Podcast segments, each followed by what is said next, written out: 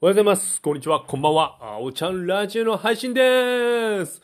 今日はですね、3月22日だよね。そうだよね。なんですけど、まさかの雪が降るっていうね。めちゃくちゃ寒かった。仕事やってて寒かった。たださ、あらかじめ天気予報も見てたし、ニュースも見てて雪が降るかもしれない。一気に気温が下がると分かってたからよかったけど、もうがっつり厚着していったんで下もねヒートテックズボン履いて上も超極暖ヒートテック着て上ね僕ね真冬の時期って下着超極暖会社のポロシャツ作業着で上ジャンパーみたいなの5枚着てますね。すげえ着てる。で下は下着でヒートテックでズボンで上5の下3ですね。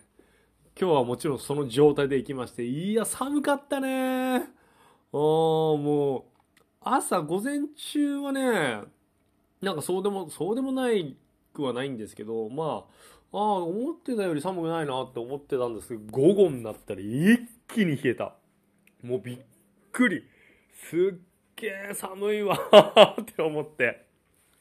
まあそんなね、うん、もう、もう春でいいでしょ。ここに来て、冬に戻るのは本当やめてほしい。このね、気温差っていうのがね、一番体やられますよね。でもね、僕ね、ほんとね、昔に比べて強くなったな厚着をね、とにかく洋服を着込む、体温を上げるっていうことをね、重点的に考えるようになってから、中、うん、風、そんなに低くなりましたよね。ほんと、これ10年前とかだったらしょっちゅう風邪ひいてたからさ、うん、いや皆さんもね、とにかくね、風邪をひかないようにするには、厚着。もう、これしかないです。はい。そうですね、明日からまたちょっとね、気温が落ちてくれればいいんですけど、あんまりね、もうね、寒いの嫌い。